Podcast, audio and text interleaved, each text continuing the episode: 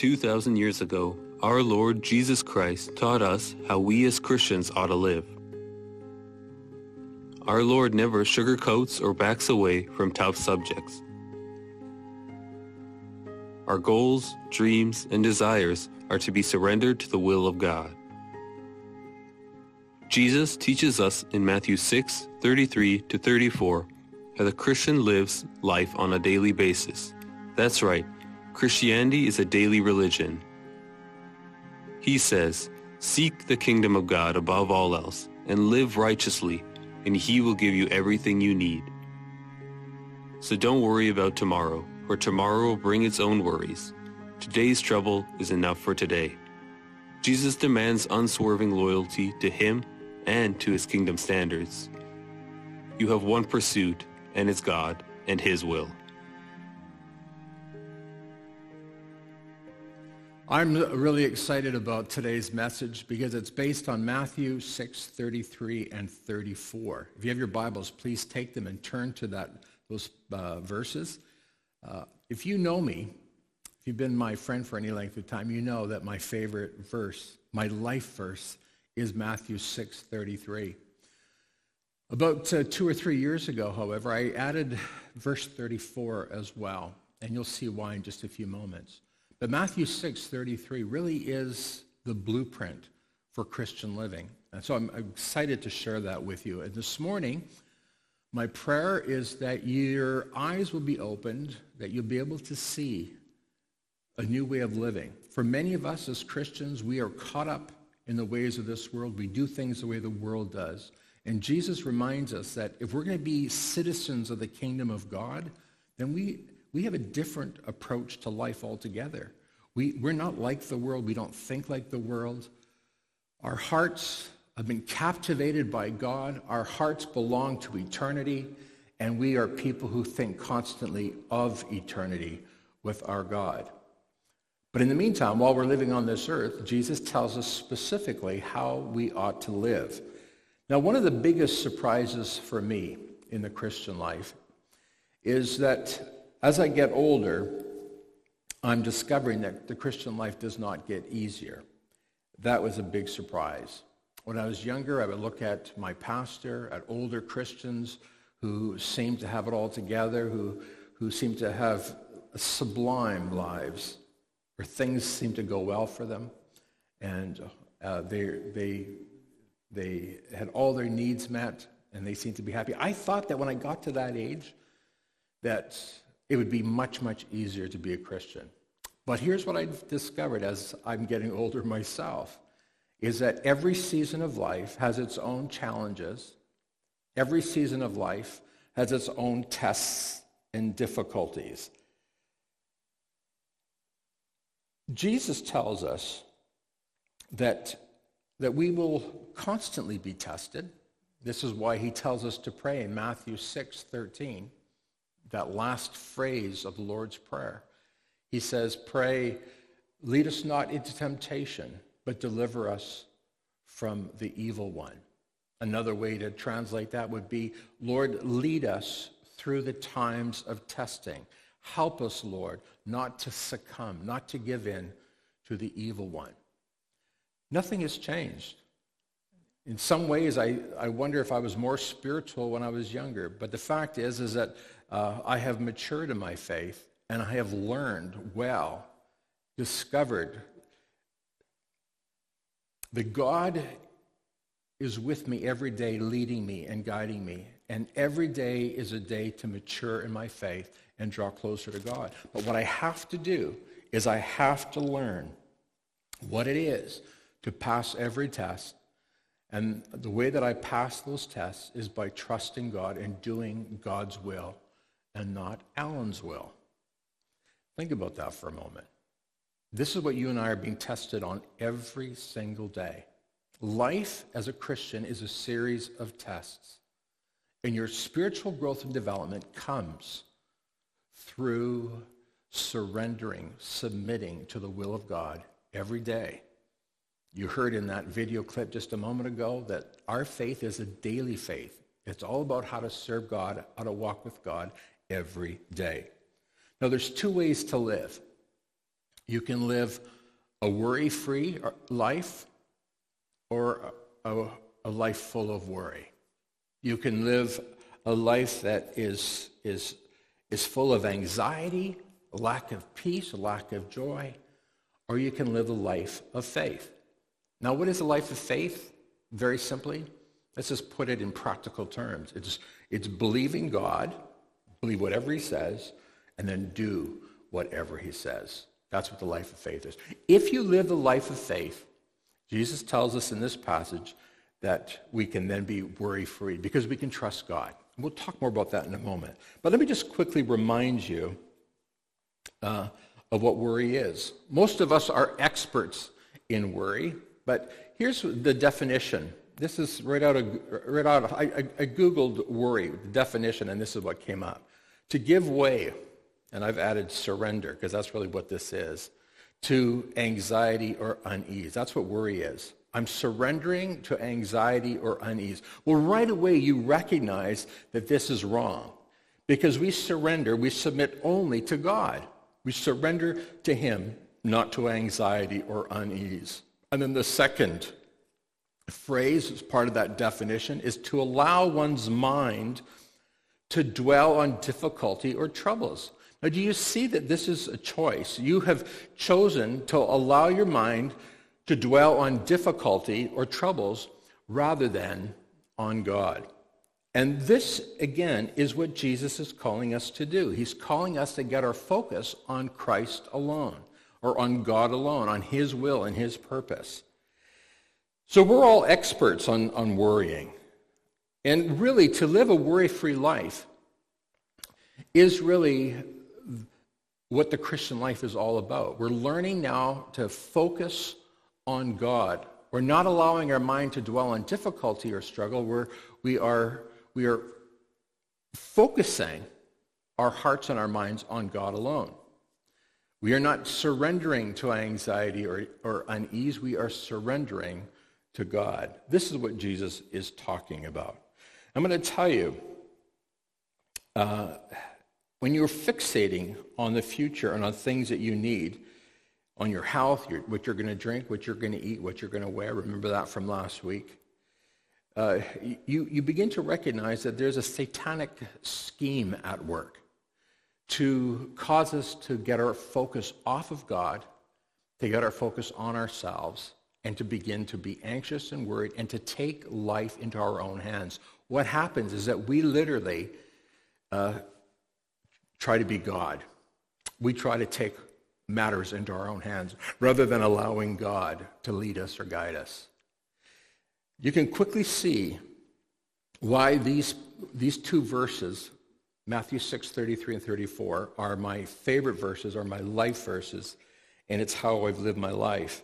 Because this is the only way that I can know the peace and the joy of the Lord. Now, worry about the future, when you worry about the future, you're stealing your hope. It's worry steals your hope. It steals your peace and joy. Here's what uh, Paul said to the Christians in Rome.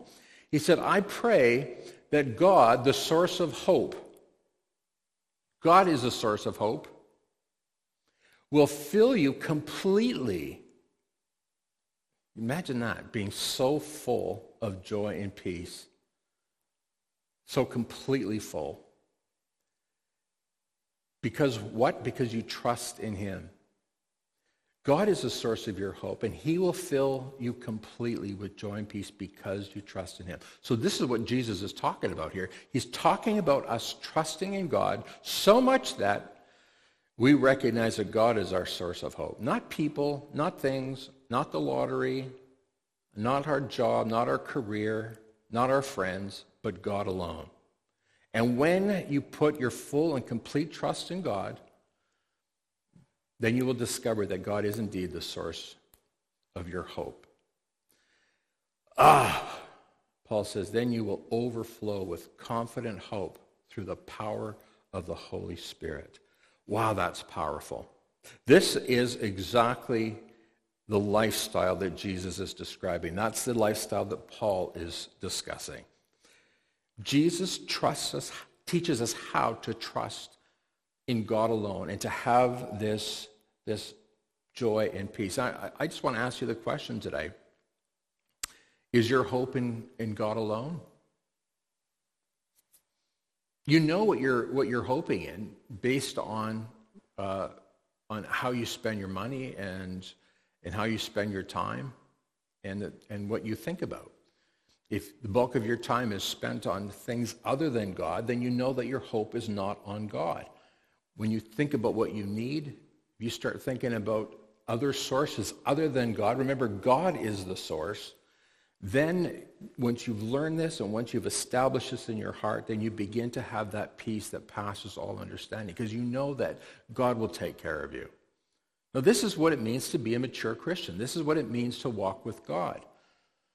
And if you don't have joy and peace in your life, well, then you have to come to the conclusion that you probably aren't trusting in Him. You're not trusting God. God probably is not the source of your hope. Now, I'm not judging you or condemning you. What I'm doing is I'm helping you to see what's going on in your life right now. I'm helping you come to, uh, come to, the, to, to a conclusion to help you make the changes that you need to make in your life so that you have peace and joy again. That's what we're talking about here.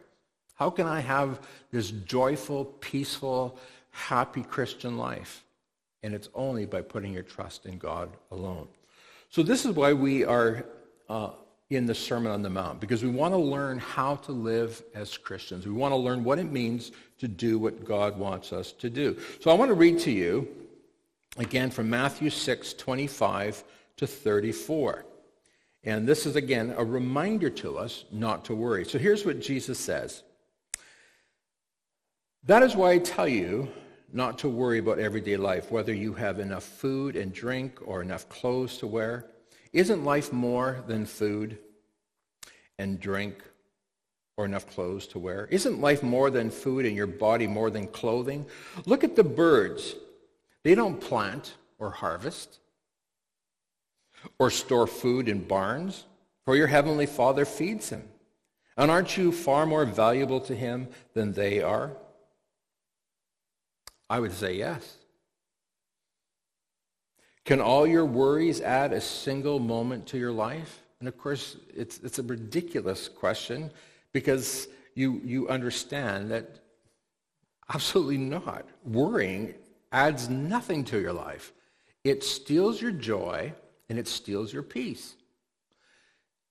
Look at the Christian life is characterized by peace and joy.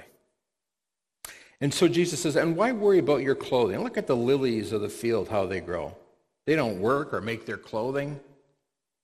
Yet Solomon in all his glory was not dressed as beautifully as they are. And if God cares so wonderfully for wild flowers that are here today and thrown into the fire tomorrow, he will certainly, most certainly care for you. Why do you have so little faith? Jesus asks. Two ways to live by faith or full of worry and anxiety. I want you to, I want to speak to you right now. I want the Spirit of God to speak to you.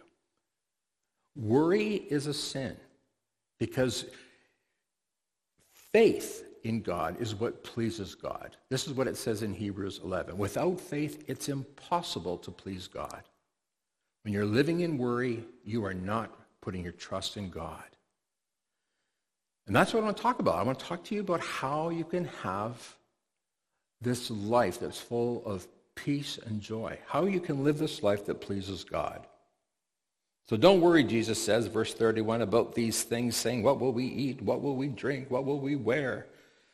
These things dominate the thoughts of unbelievers, Gentiles, pagans. But your heavenly Father already knows all your needs. Now just think about that for a moment. God knows what you need. In fact, he knows what you need better than you know what you need.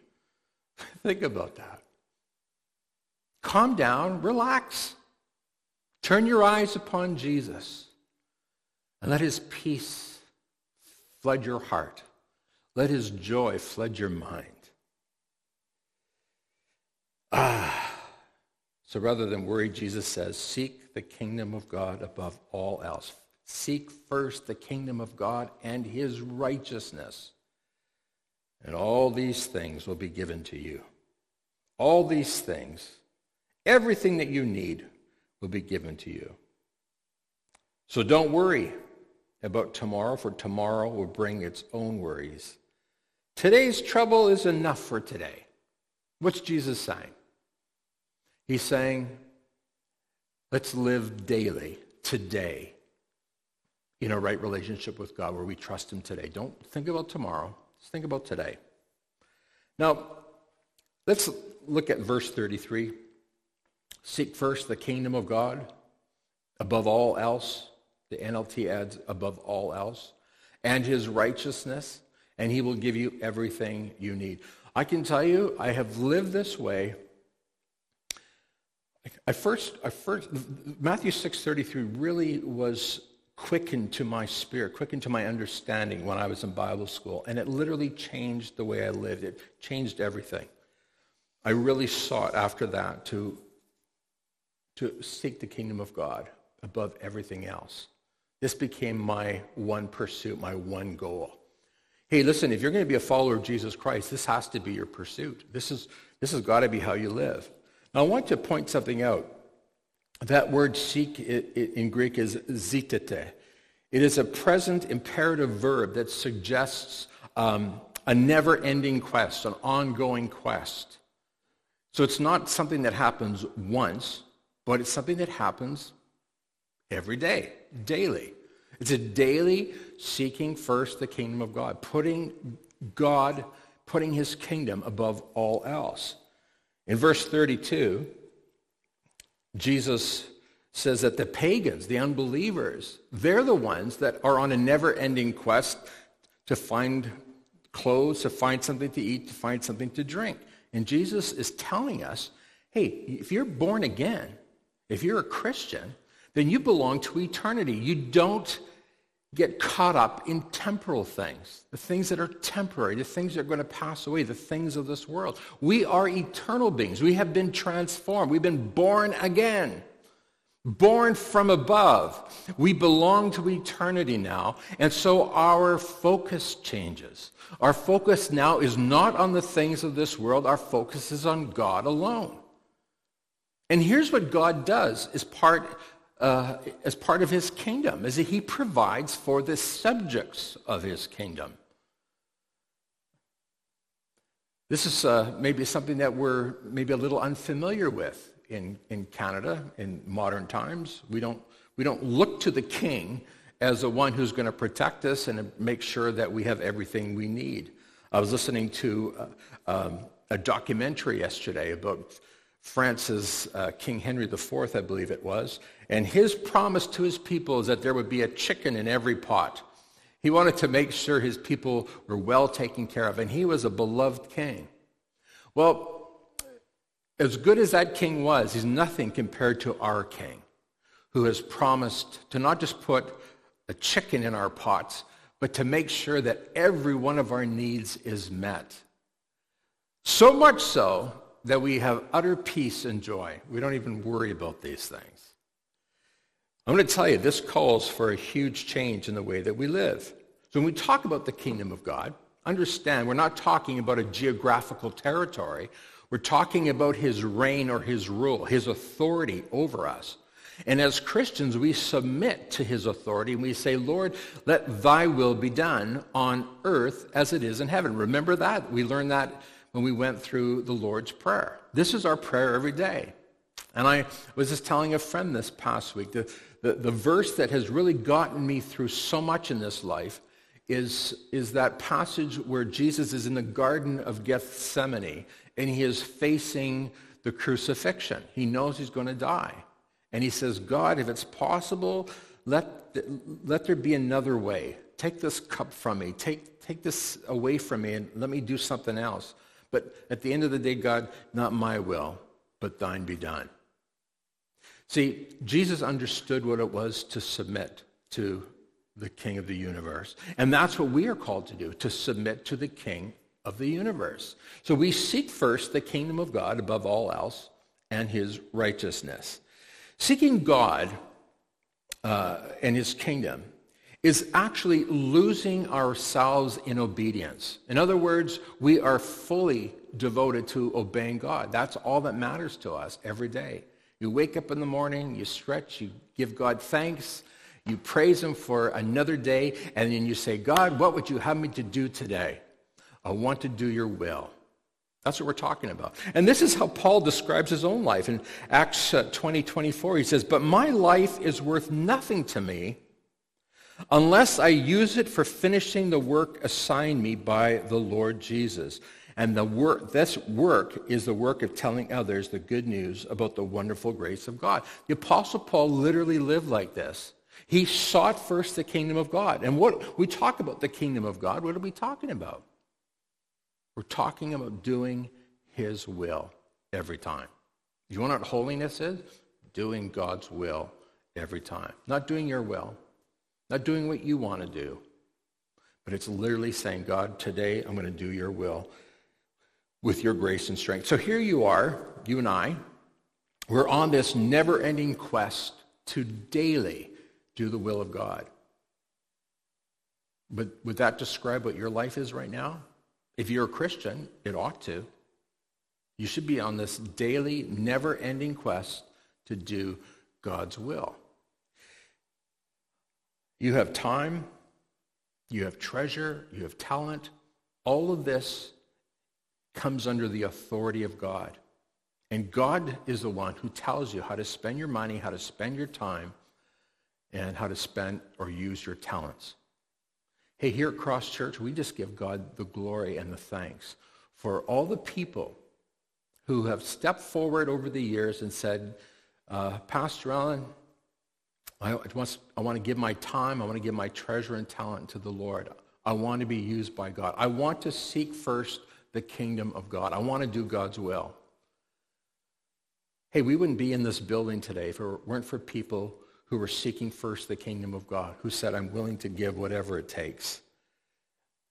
We wouldn't be able to even suggest a goal of $36,000 if it weren't for the wonderful thing that, first of all, God has told us to, to go into Burundi and to do ministry there. But also, because we know that there's people in Cross Church who are willing to seek first the kingdom of God. They're willing to do whatever God wants them to do, and they're willing to give. I, I fully suspect that we'll reach our goal of 36,000. We have 120 children to sponsor. And you know, this is what happens every year. We get these numbers from Delson in Burundi telling us how many kids need to be sponsored. And it's like, oh, we can't do this. It'll never happen. But it happens every time. Can I ask you to listen to the voice of God and say, Lord, I'm willing to, by your grace, with your strength, Lord, by your spirit, to seek first your kingdom and do whatever you're calling me to do.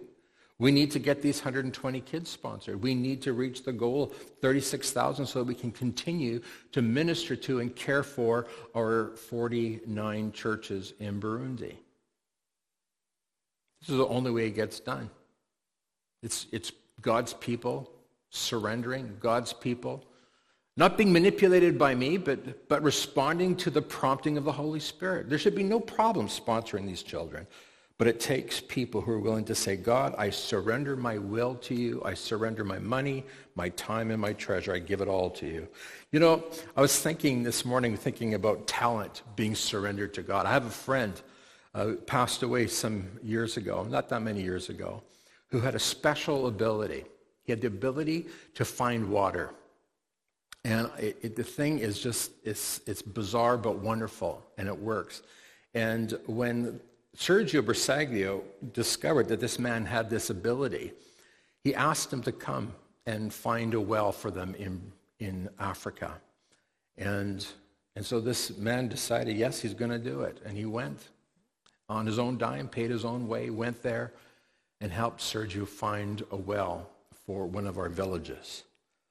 That is what we're talking about here. God, I'm giving you my time, my treasure, my talent. Whatever ability that I have, I'm giving it to you. Whatever I have in my pockets, I'm giving it to you. Whatever skill, whatever talent, whatever money, Lord, it's yours. Be glorified in it. So this is what this is what we're talking about here. Seek first the kingdom of God. Pursue that above everything else. We're doing God's will.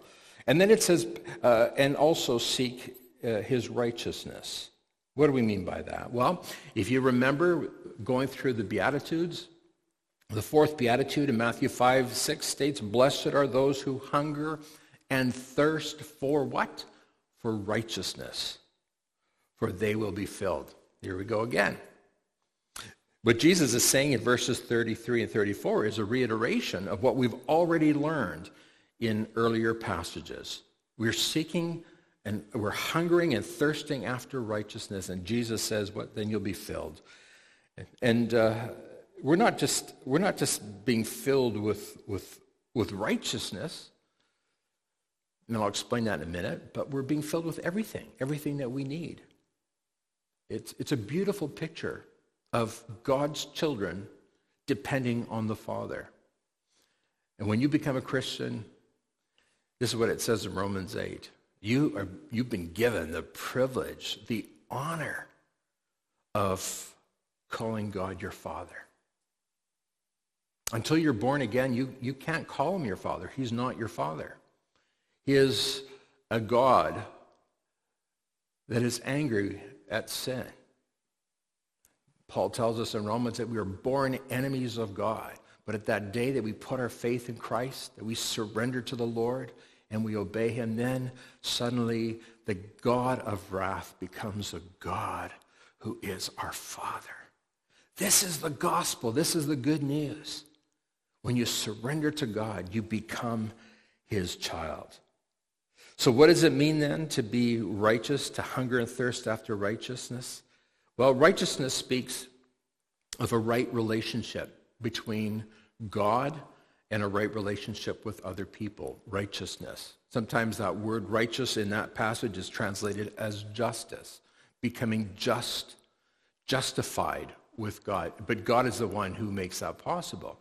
And it also talks about just relationships with other humans, but it says so much more than that. It speaks of loving relationships with people. You, if you've been part of this church for any length of time, then you know that I always say life is about relationships. Really, it's, there's nothing else. It's having a right relationship with God and a right relationship with one another. This is what the Christian life is all about. So life is about relationships, and God wants you and I, in seeking first his kingdom, to also make sure that our relationship with him is right. That is, that we're living holy and pure lives in the power and the direction of the Holy Spirit, but also making sure that we have right relationships with one another. You can't call yourself a Christian and hold a grudge. It's not possible.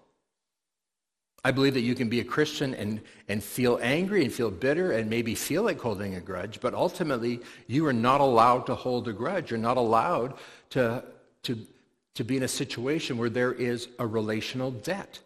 That debt has to be paid. It has to be paid off. It has to be, it has to be forgiven.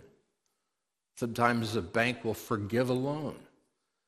And this is what you and I are doing. People have offended us. We forgive them. We let it go. And we, we're doing this for the glory of God because we're followers of Jesus Christ. So look at when you and I seek first the kingdom of God and his righteousness, having a right relationship with other people, this is when we discover that God is meeting all our needs. There's, no footnote in my Bible that says most of or some of. It's everything you need. Now, if you live this way, then I can tell you you've got nothing to worry about. You don't need to worry about what's gonna, what, what God's going to do for you today and how God's going to provide for you. This is where the promise here of Christ kicks in. And he will give you everything you need. I love that. Let's focus on that for a moment. He will give you everything you need. Look at Jesus is making a promise here. He's promising that God will give you everything you need. I want you to understand something about the promises of God. God always keeps his promise, no matter what. The psalmists, David and, and the other psalmists, they talk about the promises of God. I just want to share with you just three of them real quickly. Psalm 119, verse 140. Your promises have been thoroughly tested. That is why I love them so much. God keeps his promises. David says in Psalm 138, verse 2, I praise your name for your unfailing love and faithfulness, for your promises are backed by all the honor of your name. Think about that. Do you think that God will let his name be dishonored? Not a chance. Never in the history of the world has God ever allowed his name to be dishonored. So you know that when God makes a promise, you can go to the bank on that. Psalm 145, 13, David says, For your kingdom is an everlasting kingdom. You rule throughout all generations. Did you notice that? He's talking about this everlasting kingdom, which is what Jesus is talking about. You rule throughout all generations. And look at this. The Lord always keeps his promises. He is gracious in all he does. When Jesse was about, my son Jesse was about nine years old, uh, he'd asked, asked me for something. I cannot even remember what it was that he asked for, but I promised him, I said, yes, you will get that. I will do that. And then he said, I'll never forget that he said, I love promises. Why did he say that? Because he knew that if his father or mother made a promise to him, there's not a chance that we would break that promise. He knew that if I made a promise to him, it was as good as having it in his hand. He may not have it this moment, but he knew it was coming. Well, that's the way it is with God. When God makes a promise, you know that he cannot break his promise. He cannot break his promise. It's not that he won't, but he cannot. Because his very name is on the line. The honor of his name. Wow. So when Jesus makes a promise, it's as good as done you know that you can go to the bank on that. I want the Spirit of God to fill your heart with faith right now to believe that he is going to do what he, what he promised.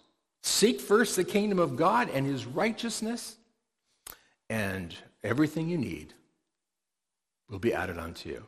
Well, Glory and I have lived this way our whole married life. From day one, this, is, this was our life first.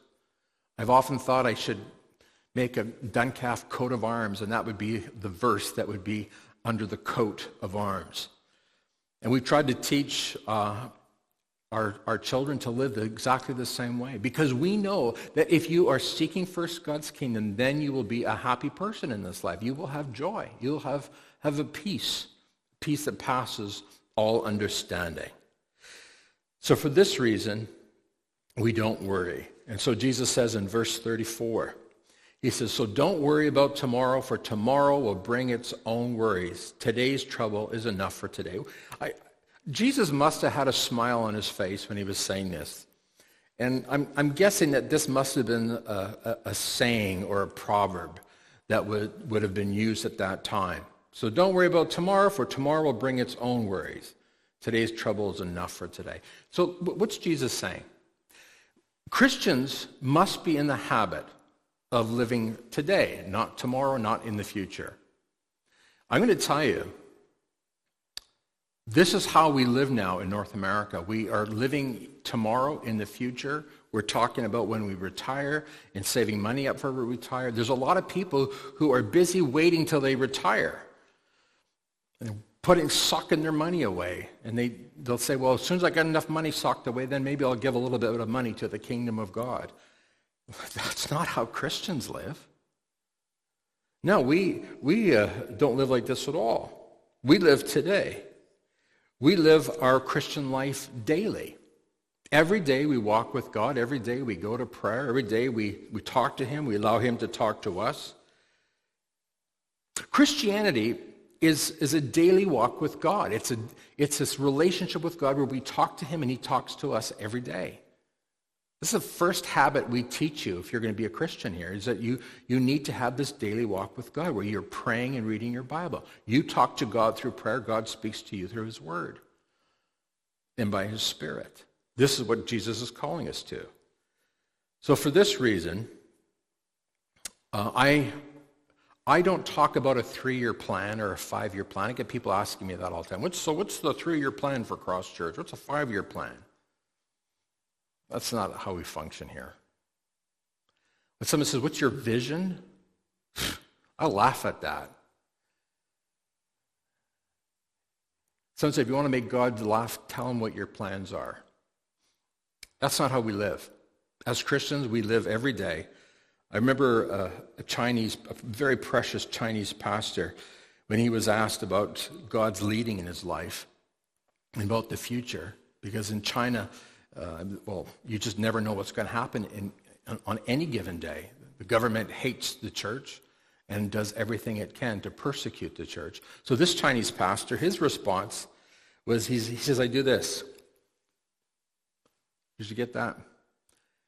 He says, I, I, I put my finger in the air to find out which way the Spirit is blowing, what way the Spirit is moving. He said, I I'm not worrying about tomorrow. Today, I'm, I'm trying to determine, I'm trying to understand, I'm trying to discern what is God's will for me today. What does God want me to do today? And likewise, he discovered that God provided for him and met his every need in the same way. This is what real authentic Christianity is. Today, I'm, what does God want? Where am I going? I used to get people asking me questions like this When will you get married? I got married uh, later than my siblings, well, later than anybody in my family. I was 27. When will you have kids? How many kids will you have? When will you retire? And the list of questions goes on and on. And the, the answer to all of these is, I don't know. What way is the Spirit blowing today? I will do what God tells me to do today. I'm going to tell you, there, this is such a liberated, liberated and liberating way to live. It's full of joy and peace because now it's like God is in control and I'm just following him. I am, I'm seeking to obey him. I'm seeking to do his will every day. So don't ask me what my vision is for Cross Church. Don't ask me what my vision is for Cross Church Burundi, Cross Church International. I'm just taking it one day at a time. I know that Jesus has called me to go into all the world and preach the gospel. And that's what I'm doing every day. I don't know what will happen tomorrow. So we don't talk about what our vision is. Not our vision. This, this is, a, this is a, a pagan idea. No. Christians say, what does God want me to do today? This is why you don't talk about my vision. That's why there's no vision statement up anywhere in the church. We talk about our mission because that's the mission given to us by God, but in terms of the future, that's in God's hands. Think about that for a moment. Well, there's a great movement in the church back about 25 years ago and there's all kinds of conferences teaching pastors how to set vision and how to set their mission statement and how to make plans for the future. What's your three-year plan, your five-year plan? That, where do you find that in the Bible? It's not in here anywhere. What is your dream? That's not in the Bible. That's not there. Talk about that pastor that got angry at me for not coming to his conference. And the, the, the conference was all about how to, how to see your dreams come true. I don't want my dreams to come true. Not at all. I've lived long enough to know that the last thing I want is for my will to be done. That's a catastrophe. No, I'm living my life so that I'm I'm trusting God. I'm not worrying about tomorrow. I'm not making plans for tomorrow. I've got a vision for tomorrow. I don't, have, a dream for tomorrow. Today, I am focusing on what God's will is for my life. And because of that, I have nothing to fear, nothing to worry about. I know that God's going to meet my every need. When it was time for me to get married, God, God showed me who it was, and it was as good as done. That's the promises of God. Jesus has made you a promise that if you seek first the kingdom of God and his righteousness, everything you need will be given to you. Let's pray. Father, thank you for your faithfulness. Thank you for your promise that you'd meet our every need. We have nothing to worry about. God, help us not to focus on tomorrow. Help us, God, to stop speaking arrogantly about our vision, our plans, our dreams, what we want to see happen. God, help us, we pray, to be humble in your sight and to humbly do your will. As John the Baptist said, he must increase, I must decrease. God, help us to understand we are bond slaves, bond servants to Jesus Christ. We obey God. We do his will. He is our king. And we are going to seek first then his kingdom and his righteousness. We're going to do his will. And we're going to make sure all our relationships are, are right. So give us the grace, we pray, to live this out so that we're not worrying about tomorrow, but we're living today to the fullest, experiencing and enjoying God's provision, his peace and his joy. We pray for Christ's sake. Amen. Amen. Have a great day. Have a great life.